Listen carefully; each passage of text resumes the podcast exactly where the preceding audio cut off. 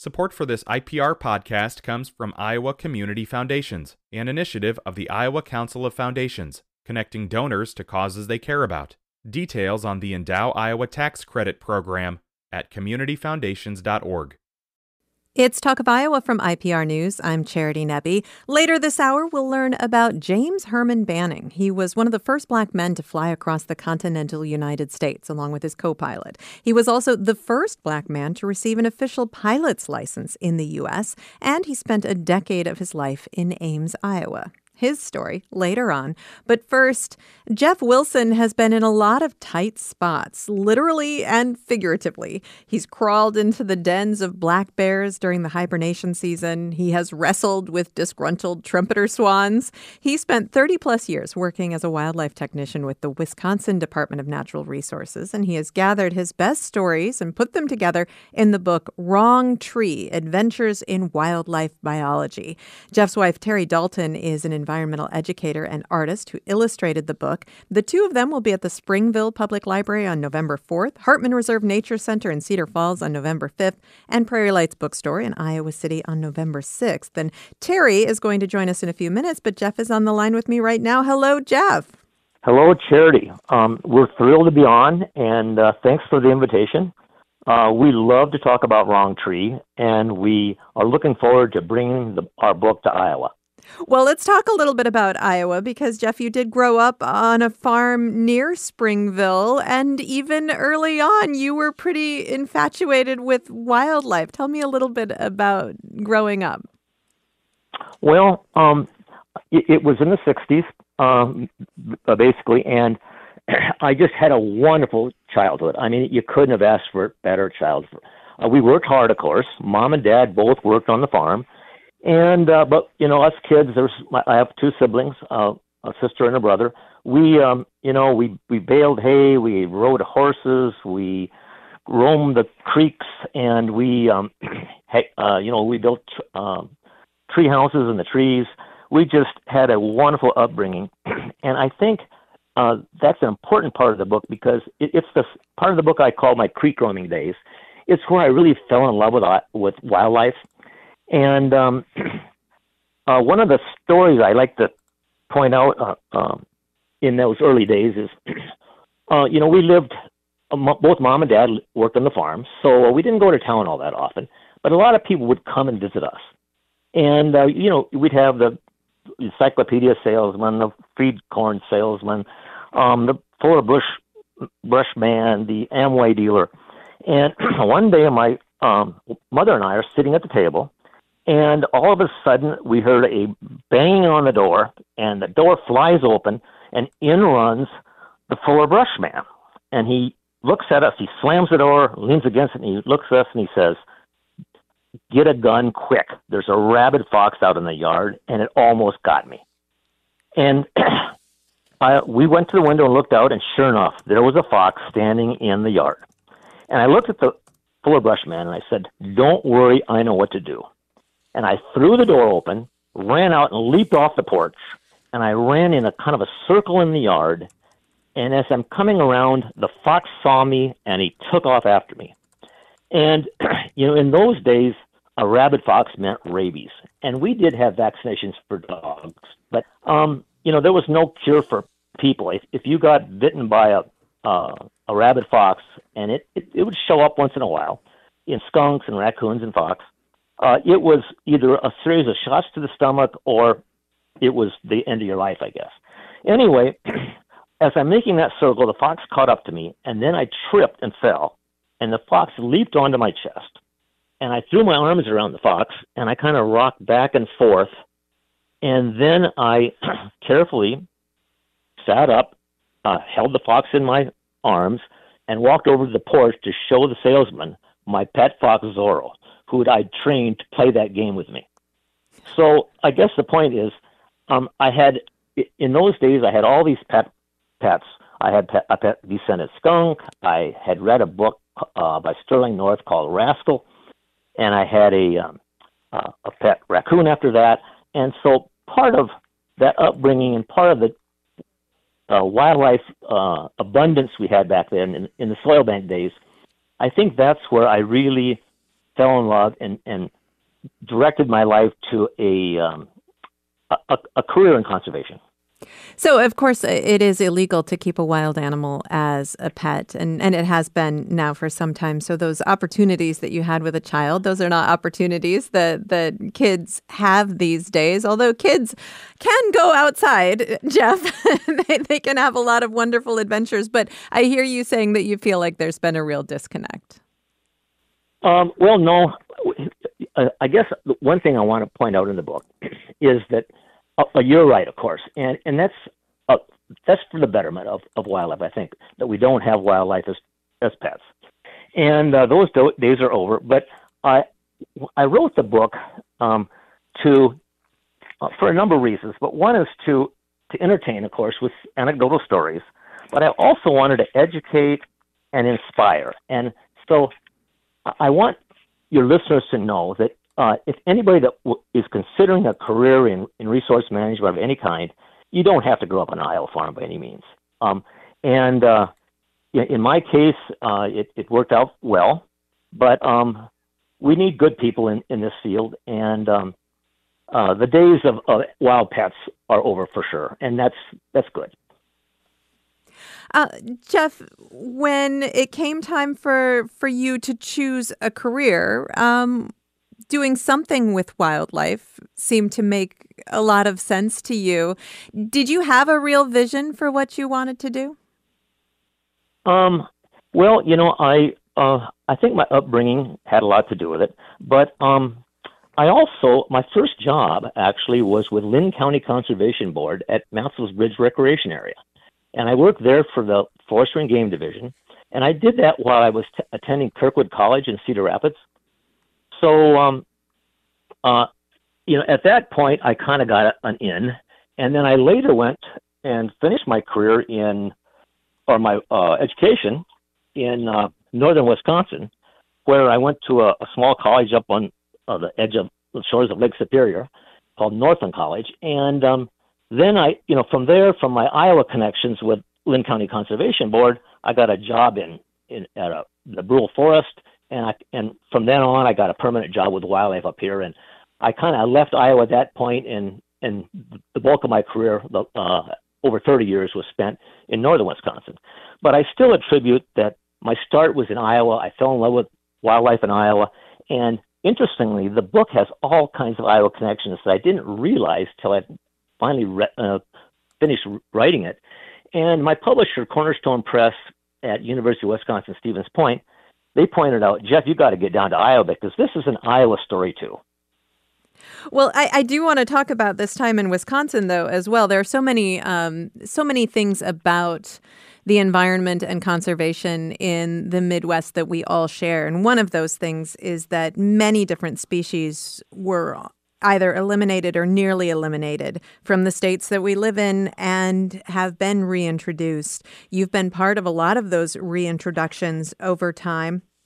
And I want to talk a little bit about the evolution of wildlife management in the time that you've been involved. I mean, early on and, and early in the book, you're sharing a lot of stories about um, really wildlife nuisance calls, which, which you had to deal with quite a lot early on. Tell me a little bit more about that.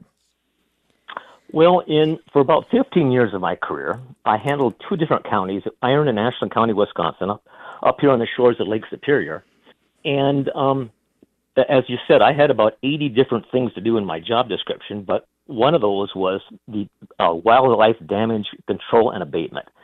And what that kind of uh, uh, involved was if a beaver was flooding a town road or a logging operation, or if a bear was uh, devastating a farmer's cornfield, or if a raccoon was in your attic or a skunk in your basement, uh, within a day or so, my phone rang. So that did um, that that that did um, uh, create a few dramatic experiences, and um, those 15 years of animal control, damage control, uh, they are quite a few of the stories. You're right. And another thing I did was um, throughout my career, I had a number of graduate students that I worked with. I either supplied them bears uh, for their research projects or loons, and uh, I worked with eagles and of course, Osprey as well. But um, you're right. Uh, I did have uh, a number of uh, a number of the stories that are quite dramatic in the book involved um, wild animals. And I think back to my Iowa upbringing, just living on a farm and handling domestic animals, it gave me a little insight about how to uh, deal with wild animals. But uh, of course, everything's unpredictable, and so some of these stories get a little dramatic in the fact that um, things don't always turn out the way you thought they would. Well, and Jeff, I get the impression that especially early on in your career, you were a man of action. You didn't always necessarily fully think through the consequences of what that action might be. Do you think that's a fair assessment? Uh, I think that is probably fair. And, and you know, but you got to remember this: um, in 30 years of of research or of, of you know wildlife management, you do have a bad day once in a while, and, and you do have things that don't go quite the way you want them to go, and uh, and that I think makes for some of the stories. That's for sure. Um, and we had a lot of fun write, writing the book in that sense. But um, yeah, um, you're right. There there are some pretty dramatic ones. And you know, back to the Iowa connection. Um, you know, there's a, a one story entitled uh, Girl Scout Troop 237. They're from Mount Pleasant, Iowa. That involves a marauding bear out on this island in Lake Superior, and uh, you know that that story has a lot of drama in it as well. But um, and then of course, um, hacking ospreys to Iowa. When you reintroduce ospreys down there, we helped, we aided you on that, and I met a lot of Iowa friends uh, uh, through that program and uh, that was a, uh, obviously an interest, interesting story in the book as well. Well, Jeff, we're going to take a short break. We'll be back in just a few minutes. I'm talking with Jeff Wilson. He's the author of Wrong Tree Adventures in Wildlife Biology, and he spent 30 plus years working as a wildlife technician in the Wisconsin Department of Natural Resources. He grew up in Iowa, and he'll be coming to Iowa as part of his book tour. His wife, Terry Dalton, is an environmental educator and artist who illustrated the book. They're both going on tour, and Terry will join us in the conversation in a few minutes as well. The two of them will be at Springville Public Library on November 4th, Hartman Reserve Nature Center in Cedar Falls on November 5th, and Prairie Lights Bookstore in Iowa City on November 6th. We will continue our conversation in a moment. This is Talk of Iowa.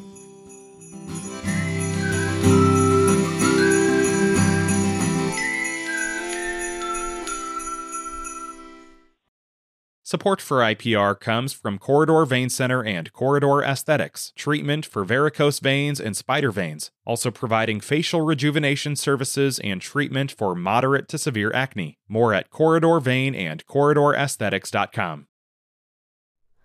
Hi, it's Terry Gross, the host of Fresh Air. We bring you in depth, long form interviews with actors, directors, musicians, authors, journalists, and more. Listen to our Peabody Award winning Fresh Air podcast from WHYY and NPR.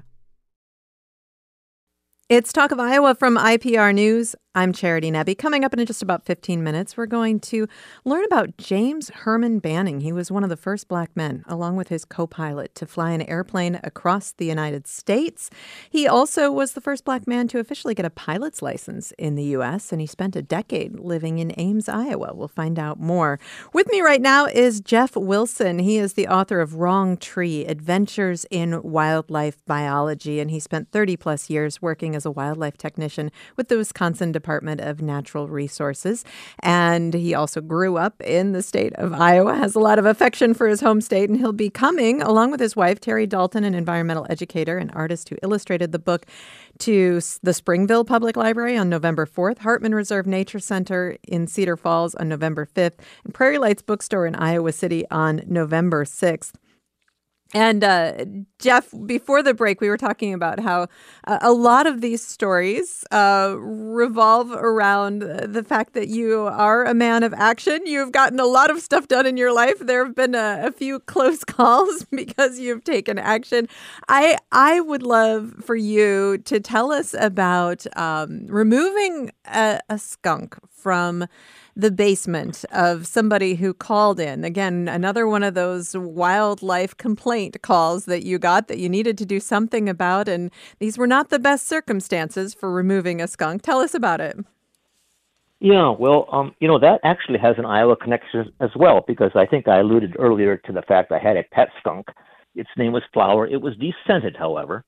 But um, from from having that skunk as a pet, I kind of knew how to handle skunks and like how to carry skunks. I knew the physiology physiology of a skunk.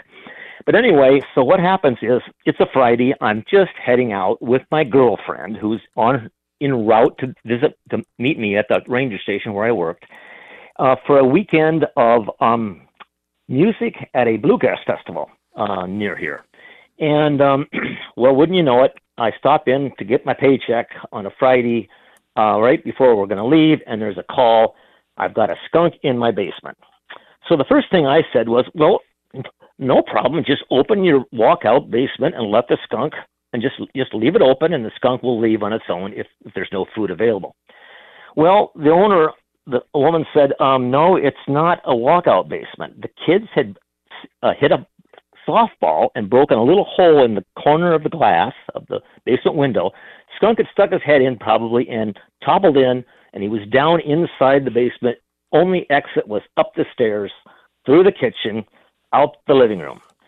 And so I explained to him, um, and I'm giving the short version of this, but I explained to him quickly that I could bring a trap over and show him how to bait, and I'll bait it up. It's a live catch trap, and how it was covered up with a, I had a canvas over it, so uh, it would be secluded. The skunk wouldn't spray. And wouldn't you know it, uh, when I got there, they were not at all pleased about me leaving the trap for them to monitor, for them to go down and remove um, with the skunk in it should it be captured. And uh, so I kind of wrote it off, and I thought, oh boy, I think I've just ruined my weekend. and um, because I, I, there's nobody else I'm going to talk into doing this for me, and it is my responsibility in a sense. So, um, begrudgingly, I went down the basement steps and I'm I set the live catch trap, the, the box trap, and uh, bait, it was all baited up, and I rig it up, open, have the door open, ready to go, and I heard a little skimmish, a little bit of sound, and I thought, hmm. Well, I had a flashlight with me, so I took two slow, careful, giant steps from where I heard this sound, and I peered straight down, and here is the skunk between two garbage cans, and he's looking out at the trap and uh, not up at me. And I just flick the light on. I see him. I flick it back off. And then I remember what my neighbor, Don Yonda, back in Springville, had told me. he says if you pick up a skunk by the tail, it can't spray you. And um, now I've later learned that that's not always 100%. but anyway, um, I um, I thought to myself, gosh, if I can make this move and sweep that hand down and grab that skunk, I have solved my problem. But I realize if I blow if I blow it, if if this if I drop this skunk or touch this skunk and arouse this skunk, yeah, you've got about um, three more problems, major, right? I've got some major problems here. Uh, and anyway, um, I thought it through. I kind of envisioned it in my mind, and I had the chance, so I made the move. And sure enough, I got I I I caught that skunk's tail. I lifted it right up. It's bobbing its head. It's moving its legs. But the, what Don Yana had told me is it's got to have its back legs planted in order to squeeze the sphincter muscle that shoots out that yellow fluid, um, that musk, which it can shoot for like 20 feet. But anyway, it worked. And up the stairs I went. Um, kids scattered. The doors flew open. I says, clear the way. And out the door I went. I gave that skunk a nice, gentle softball pitch. It bounced twice and scampered into the woods. And I jumped in my truck and away I went. and I did have a wonderful evening, a uh, wonderful weekend at the Bluegrass Fest. Uh, when I got back, uh, the trap was neatly set by the porch. The burlap was folded and stacked on top of it, and as I looked over, there was a brand new shiny glass window replaced in that hole. Ah, they fixed so, that yeah, window that's one very of the quickly. stories in the book that that does have an Iowa connection. Well, so Jeff, uh, we're we're gonna run out of time here, but I, I do want to talk about as I mentioned earlier, the the work that you did over the years really evolved over time, and uh, it was a lot fewer of these wildlife complaint calls and and a lot more of working with species that that really had been extirpated or disappeared from the state of Wisconsin. A lot of these species are species that had disappeared from Iowa as well. Um, so just give me kind of an overview. I mean, you've worked a lot on uh, loon conservation, osprey reintroduction and conservation, trumpeter swans as well. Tell me a little bit about that work. Um, yeah, I was in a perfectly good era. I, I, I luckily was in an era where um, non-game was finally getting recognized, and uh, we had a one or a number of success stories here in Wisconsin where we reintroduced. We got elk from Michigan, we got um, Fisher from Minnesota, we got American Marten from Minnesota, we got peregrine falcons um, as well, and I can't remember where they came from. Um, you know, we eliminated DDT from the environment to some degree, and so our our osprey and our bald eagles uh, returned and and and became abundant. Um, and you know, Iowa, uh, we, we might as well toot your horn down there in Iowa too. Um, some of the people I worked with, Jamie Edwards and Ron Andrews with Iowa DNR, and a number of people, including Vern uh, Fish with um, your conservation boards down there. You know, you had a tremendous success story as well you know, from what I've kept tabs on, uh, you restored river otter. You got them from Louisiana. Um, you got our ospreys and Minnesota's ospreys, and they're now abundant. You, uh, we gave you trumpeter swans, and I think Minnesota gave you trumpeter swans as well. Now you have abundance of those. You also have peregrine falcons in many of your cities, and your eagles have taken off. Um, it's, I think, worldwide renowned. Uh, people watching your your Decorah, Iowa eagle nest and uh, so, uh, you, know, you I think uh, Iowa has made some tremendous progress as well, and we were really glad to help you with the trumpeter swans and the and the osprey, simply because other states helped us, and um, and you've made some incredible recovery. Um, and I'm just amazed. You know, your white-tailed deer herd has just really taken off. It was rare in the 60s for me to even see a white-tailed deer, and of course you have turkeys everywhere as well. So um, both states, I, I think we were very fortunate to me to work in an era of which um, a lot of these animals, uh, there was finally recognition by the public. There was finally a budget to work on non-game, and uh, and a lot of the states around us here in the Midwest have have uh, capitalized on that and been very successful. And I'm pr- I'm I'm proud, and, and so should Iowa um, for the work we've done. I'm talking with Jeff Wilson. He's the author of Wrong Tree Adventures in Wildlife Biology. Jeff's wife, Terry Dalton, is an environmental educator and artist who illustrated the book. And Terry is also with us now. Hello, Terry. Good morning. Thank you so much for being here, Terry. And uh, I, I want to talk with both of you. And Terry, maybe you can tell us a, a little bit. Uh, one of the things that, that Jeff shares in the book is uh, the work he put in building the cabin that the two of you live in now, which is a pretty, pretty uh, remote retreat. Why don't you tell us about it, Terry? Well, you know, it's interesting. I kind of tell people if I had um, met Jeff when he was building the cabin, we maybe wouldn't have ever ended up together because it was so much work and such a crazy idea. But um, the cabin's about a three mile boat ride from the nearest boat landing on a very fairly large island in the middle of a uh, scenic waters area, which is owned by the state of Wisconsin. So we're off the grid with just a pitcher pump and some solar panels, and we live there. Um, we have been living there over the last 25 years uh, full time and uh, depending on obligations, obviously during um, spring and fall, there's some real times when it's hard to get there.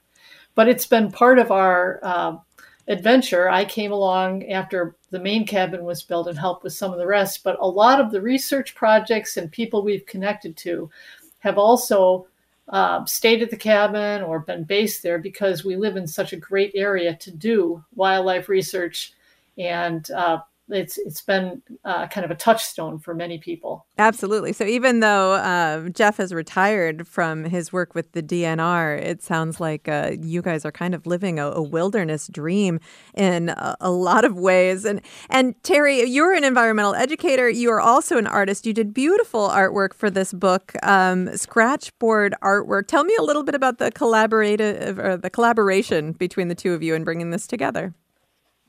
Well, you know, it, it's kind of interesting you think about a husband and wife working together. Of course, there's some times when you do a little arm wrestling, and I'd have an idea for an illustration. Jeff would say, Why are you doing that? And I'd say, Well, because I want to. Uh, but uh, I've illustrated a couple other books for other authors before, and I came across the idea of Scratchboard actually from an Iowa illustrator named Claudia McGehee, who won the Sigurd Olson Nature Writing Award up at Northland College. Um, for her her book um, Northwood Scale, and I talked to Claudia about using Scratchboard because it gives you the ability to put quite a bit of detail in. But I sort of wanted that old style woodcut look, and it worked out really well for that. Um, so it was really fun working with Jeff on on the book and coming up with ideas uh, for the illustrations, and uh, it it gave me an opportunity to kind of uh, revisit those old stories, ones where I was present and also ones where I wasn't, um, and and learn more about his adventures. So it's amazing after 20 plus years uh, of marriage, you, there's still sometimes things you haven't heard. Well, and and Jeff, one of my favorite things is that so many of your stories ended with the line, and I never told anyone about that because because um, yeah, you just got out of some some scrapes there. Uh, yeah, there's a there's a story or two that we were wondering if we should even tell, but uh, we we did, and they're all true. And you know, one of the um, people that uh, promoted the book and and uh, and their quotas on the back cover was my uh, second boss, John Olson. And his line is, "I wouldn't have believed half the stories in this book if I hadn't been there myself." So uh, that does pertain to some of the stories. Um, and you know, I tried to tell the stories. You know when we live at the cabin, we get a lot of visitors, and we've had a lot of researchers there working on Merlin falcons and eagles and loons and ospreys. And um, I try to tell the stories just um, like I'm sitting around the campfire, so to speak. And I also try to take the reader with me. Um, like I want them to go. I, I take them up that eagle nest when I'm banding eagles. I take them down in the bear den when I'm uh, replacing a, a radio collar uh, and uh, in the winter with the graduate students. Um, I take them on the road when I'm trapping beaver. Um, and uh, hey, we Terry and I take that reader. We try to take the reader with us when we're out in the moonlight all night long banding loons. So, um, and we try to make that connection. Uh, you know, common loons. Um, uh, they're a beautiful bird up here. They're a non-game bird, but very few people know until you read the book that we actually used common loons uh, by uh, in a toxicology study, uh, which eventually set helped set uh, mercury emission standards for coal-fired power plants throughout the Midwest. So I think a lot of the part of the book is to educate the public about what wildlife biologists and technicians actually do and how our work is important to set quotas and population models for wildlife and how some of it can be used in unique ways like the loon was uh, as a toxicology study to uh, monitor human health through mercury emissions. So that's part of the book I, I, I was I really try to emphasize on to teach people you know to educate people on how and why we conduct wildlife research, and um, and the goal of the book, if it, it uh, what what would really thrill me is to someday have some student or some person say, I read your book and I decided to pursue a career in resource management or in wildlife management. I want to inspire with the book. And that's why I went all out and told it all, I guess. Shared even those stories that you had kept kept hidden for so long. Um, we only have a, about a minute left, Jeff. And one of the things that you write about in the end of the book is the fact that in recent decades, in recent years, a lot of environmental protection has been rolled back in the state of Wisconsin. So we've seen, you know, you write about some incredible success stories like the osprey, like the trumpeter swans, like the loons. And yet, in this time of, of I guess, rediscovered abundance, Do you feel like we're forgetting how fragile our ecosystems can be? Well, I think the point is, um, even though I was in this wonderful era of success, um, the job's not over, and that's why we need new people. Um, we have PFAS problem, PFAS uh, here in Wisconsin. We have CWD, which we probably, and you do now too, which you probably got from our deer uh, when they That's swam across the wasting Mississippi. disease, yeah. Uh, chronic wasting disease. Thank you. And um, we've got climate change problems coming. Um, the work is not over. We have groundwater um, issues here in Wisconsin, just like Iowa has. Uh, tremendous loss of wetlands, but you know we're we're we're we're pecking away at it. You know we're restoring a lot of doing projects to restore things, and um, but I guess um, uh, your point is well taken that the, the battle is not over. Uh, we need strong conservation organizations. We need good people working for them, and we need to recognize that our environment is uh, is is everything. And um, I think that's what the last part of the book was focused on. You're right. How um, the, the the work's not over. It's a big job, and uh, we got to keep at it. Jeff Wilson, thank you so much. Jeff Wilson is the author of Wrong Tree Adventures in Wildlife Biology. The book is also illustrated by his wife, Terry Dalton, who's an artist and an environmental educator. The two of them will be at the Springville Public Library on November 4th, Hartman Reserve Nature Center in Cedar Falls on November 5th, and Prairie Lights Bookstore in Iowa City on November 6th. This is Talk of Iowa from IPR News. Hi, it's Terry Gross, the host of Fresh Air. We bring you in depth, long form interviews with actors, directors, musicians, authors, journalists, and more. Listen to our Peabody Award winning Fresh Air podcast from WHYY and NPR. It's Talk of Iowa from IPR News. I'm Charity Nebbe. Now, a little bit of Iowa history you may not be familiar with. James Herman Banning was one of the first black men to fly an airplane across the country. It was October 9th, 1932, when Banning and his co pilot Thomas Cox Allen landed in Long Island, New York. Banning was also the first black man to officially get a pilot's license in the U.S., and he spent a decade of his life living in Ames, Iowa. He learned to fly in Des Moines. He even flew a plane called the Miss Ames. In 2022, the Ames Municipal Airport was renamed in his honor, and last year, a play on Golden Wings, the greatest story never told, was performed. Here's a moment from the play. Uh, my name is James Herman Banning. I'm a pilot. First Negro pilot to get his license in the United States. Before it's all said and done, I want to be the first Negro to make the trip from California all the way to New York City. Now, uh, where were we? Uh, we, well, you were just about to tell me what you was gonna say before we got Okay, I'm gonna start pe- from the top. My name is James Herman Banning. I'm a pilot, the first Negro to get his pilot's license in the United States. Now, I know what you're asking yourself. How does a Negro man get a pilot's license in 1927? Shoot, it's 1932. And I'm telling you, you have to be very careful. You have to fly better than the best. You have to be the best because there's so many people who believe that just because you're a Negro, you can't fly. Shoot, I can fly. On Banning's birthday, November 5th, the Ames Public Library and the Ames Historical Museum will be showing a recording of that play on Golden Wings, the greatest story never told. Here to tell us some of that story, though, is Alex Pfeiffer. He is exhibits manager with Ames Histo- History Museum. Hello, Alex.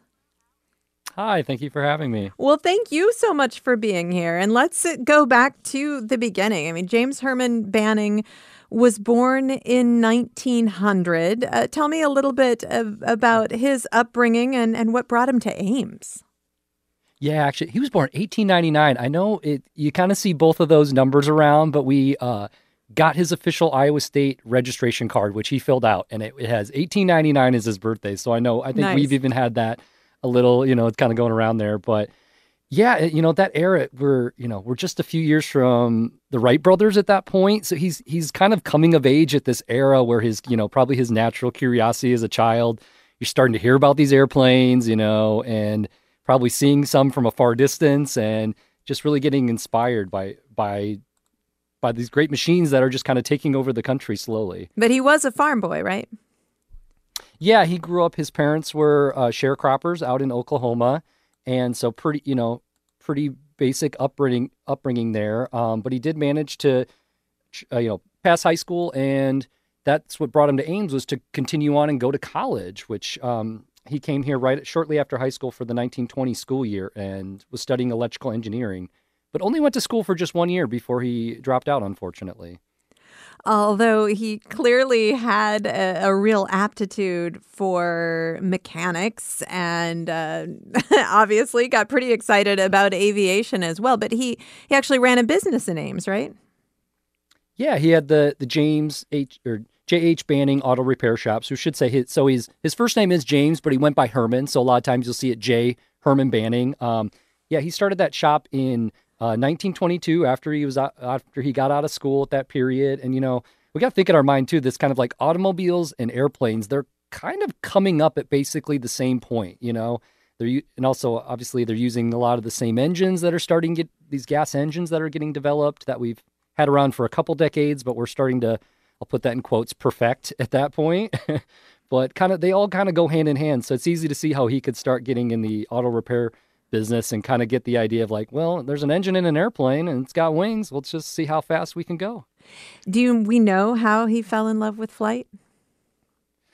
I've seen a couple things through our research in there. One's I've seen a notion that he, he saw an airplane as a child. Another one that in 1920, somewhere around the Ames area, likely Des Moines, that he went to what they called an air circus back then, which we call it, we just kind of call it a stunt show today, kind of a thing. Um, so there's a couple ideas of where he maybe maybe saw them, but but nothing official. Unfortunately, we have very little that Banning wrote himself since he died so young. That um, a lot of the sources are blurbs in the newspaper or what was written by his um, other black aviators at that same time that knew him. So it's pr- pretty low on sources, unfortunately, to really pinpoint pinpoint some of that especially early life stuff like that.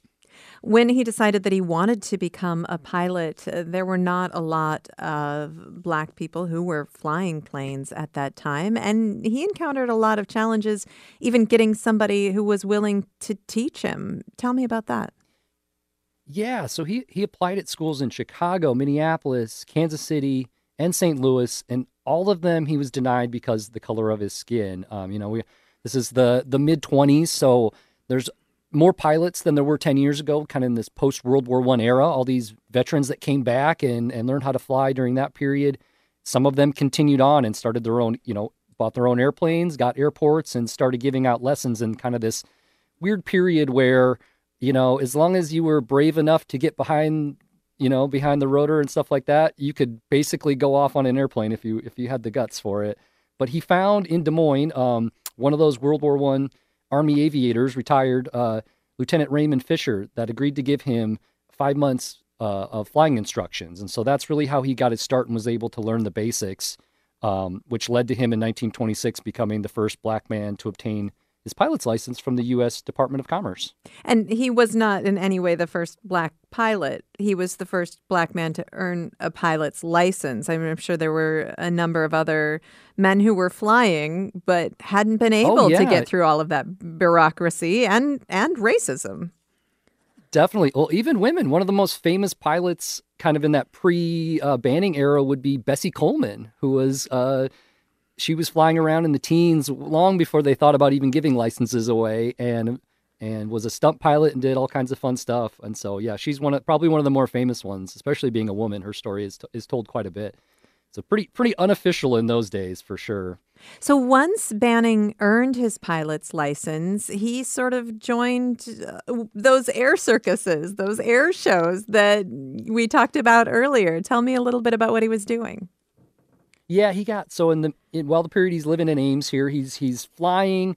Doesn't own an airplane yet. Very common in that era for pe- people, usually more well-off people, to own airplanes and have no idea how to fly them. So a lot of times these guys would either kind of rent them or or just get used to these airplanes. Um, and actually, he so while he's running that shop, kind of a little predate on that. He his shop there was a fire at his auto shop, which caused him to close it in 1927 and about a month later, we're not officially sure if he took, he thought he was going to get some insurance money through the newspaper. And the amount that he thought he was going to get is only a few hundred dollars more than what this Miss Airplane cost brand new. So we're not sure if it was officially a brand new airplane, but he went down to Des Moines and bought that Fly with Banning airplane and was able to on his more on his own time start doing this barnstorming, flying passengers. Um, and then he got he I think he read it in a paper that um, these black flyers out in California were going to form the the Bessie Coleman Aero Club to try to promote black aviation. And so he wrote them a letter and they contacted him and were like, oh, wow, that's great. Yeah, we'd love to, if you want to get involved. Now, this is pretty, they're kind of formulating the group at this point, trying to figure out what they're doing. And it, at that point, when Banning said he was going to come out and do it, he was the most experienced pilot out of all of them with over 250 hours. But his pilot's license was expired at that point. So they even worked with him to try to get his pilot's license up to date so they could keep flying and going around and doing these kind of, yeah, stunt shows, air circuses, you know, barnstorming too, where they just land and, you know, for 15 bucks, you could get up in the air for five or 10 minutes and we'll just keep giving rides all day kind of stuff.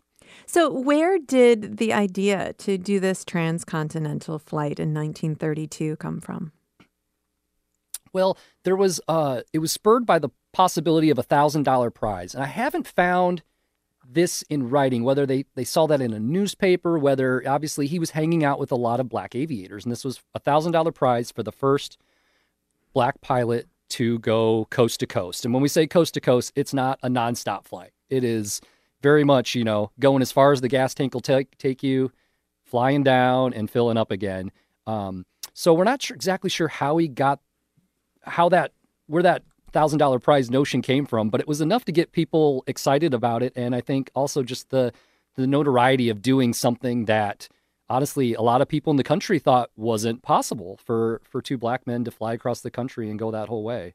So he partners with Thomas Allen and they start this flight, but they do not have what they need to get all the way across the country. This is the most amazing part of the story, I think. Tell me, I mean, they took off with only $25 between them. How did they plan to get to the other side of the country?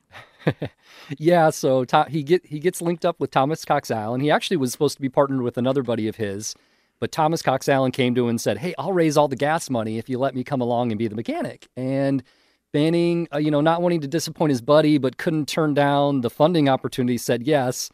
Well, Thomas Cox Allen never really raised that money, unfortunately. They only had the 25 bucks.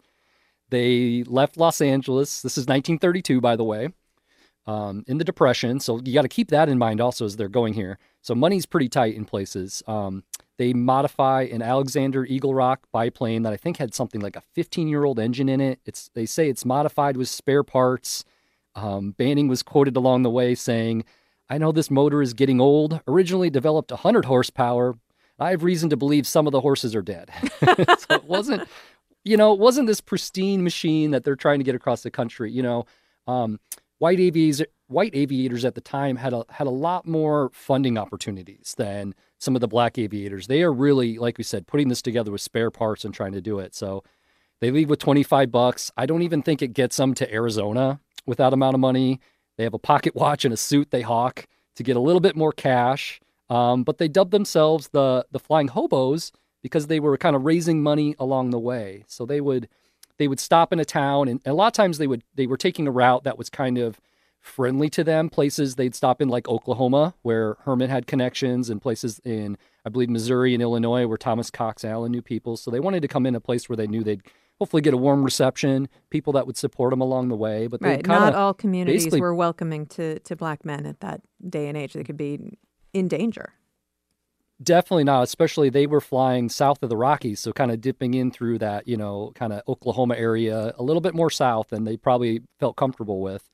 Um, but they managed to, you know, get people to chip in, you know, whether it was giving them a few bucks, five dollars for some gas or a place to stay or a meal and they let everyone that supported them um, sign the wings of their airplane, and they called it the Gold Book. So it was like they were going to go on the the whole journey with them all the way out to New York. So I'm sure for a lot of people, especially kids that they encountered on the way, it was probably a very inspirational story to see. You know, we're a few years off of Lindbergh, and now here this black aviator comes to your town and sh- and shows you what you're capable of. Right. Well, they even did a little work for hire. They um, threw some leaflets supporting Democratic presidential candidate FDR out of the plane on their way? Yeah, yeah they, they got to deal with someone that said they would uh, pay for their their rest of their ride to New York. So this is in uh, in Pennsylvania. I forget the name of the town now. And so they'd pay for them to get to New York, and then they'd, they'd pay enough to get them back Also, unfortunately, they're they're on their way back. Their plane broke down, so that never really happened. But yeah, they had I forget how many pounds of that. They were very happy to lose the weight to get a little bit better gas mileage once they threw those down. But yeah, hey, it must have worked because you know FDR won the election. That's right. I'm sure that that is why. um, so they landed October 9th, 1932. What kind of coverage did they get? What kind of reaction did they get? Yeah, so they got a pretty warm welcome in there. So they arrived. It was 21 days from when they left, um, but it was actually only 42 hours of flight, if you can imagine that, under two wow. days of flight. Um, they get to New York City. They start making loops around the skyscraper and the Statue of Liberty. I can only imagine, you know, I don't. I'm not sure if they had ever been to New York before. As far as her uh, Banning, we know it seems like he probably didn't get much beyond the Midwest. He was mostly out in the California Midwest area. So they get out there. The, you know, we got to think that the the the town really enjoyed it because the mayor Jimmy Walker came and gave him the key to the city. So certainly it was uh, news going around the town that these guys had made their journey and were coming. Um, and then that evening, they went into Harlem, into the, the Cotton Club, and were able to hear performances by uh, Duke Ellington and Cab Calloway. So, wow. what a great, I'm sure they had just a, a heck of a night. Probably finally got to sleep in a comfortable place, maybe not in a, you know, pile of straw in somebody's barn, or maybe even some nights in their airplane. Um, but just a, a wonderful journey they were able to have and actually kind of celebrate that. Now they never got that thousand dollars. That's the thing. Mm, wow. And and Banning did not live for very much longer. He was killed only four months later. Tell me what happened. Yeah, so um, they had to leave their their plane in Pennsylvania and had to get back for some air shows, and we're actually going to you know do the air shows to make some money. So they went, they got back out to San Diego, um, and it's the there's very little written about this part, so it's it's been told in some different ways. But I've seen some references in newspaper to say he was going there, he was going to fly, and the company that was gonna he was gonna use their airplane because his was was stuck out in Pennsylvania. Um, they didn't think he was a capable pilot, and so they did not allow him to fly in that. And then we're not quite sure what happened, the the talking there, but somehow um, an, another pilot, a white Navy uh, aviation machinist, volunteered to fly Banning over to. So they're at a different airport, and all the and all the people are at Camp Kearny. So they'd be at the other airport, and they would fly there, and then come and land, and people see the planes. So they he offered to fly him over to just go check out the crowd, and they fly by, and this more less experienced pilot, I think, may possibly trying to show off for the you know the the world famous uh, Banning now, pulled into a steep climb. The plane stalled, entered a tailspin, and fell to the ground in front of the crowd. And and Banning was in the the passenger seat, which had no controls. Unfortunately, um, the newspaper said if Banning had been control, he was such a good pilot that there's no way that thing would have crashed. Especially his him surviving quite a few crashes and landing on fume um, trips over, over right. the years. So it's it's very unfortunate. So this and this is a story that that in many ways was largely forgotten. The Ames connection was largely forgotten as well, and it's been brought back to light and told. The Ames City Council voted to rename the local airport the James Herman Banning Ames Municipal Airport in 2022. You're also working on a. We only have about a minute left, but you're also working on a, a permanent exhibition. Yeah, we're going through a huge uh, um, expansion of the museum, and part of that's going to be a big permanent exhibit. And we have a great aviation uh, section where we're going to talk about the woman who taught Amelia Earhart's also from uh, from Ames here, grew up here and learned to fly. And so we're going to talk a lot about Banning and his contributions to the aviation of the nation. And we're actually going to have a, his Miss Ames plane kind of a scaled version hanging from the ceiling in there. So it's going to cool. be a lot of fun. We're excited to show off all these great photos and, and the, his story. Well, Alex, thank you so much for sharing this story with us today. Thank you so much. Appreciate it. Alex Pfeiffer is exhibits manager with Ames History Museum. We've been talking about James Herman Banning. He was one of the first black men to fly, fly an airplane across the country in 1932, along with his co pilot, Thomas Cox Allen. He was the first black man to officially get a pilot's license in the United States, and he lived in Ames, Iowa for 10 years of his life. On Banning's birthday, November 5th, the Ames Public Library and the Ames Historical Museum will be showing a recording of the play about his life. It's called On Golden Wings The Greatest Story Never Told. This is Talk of Iowa from IPR News. I'm Charity Nebbe.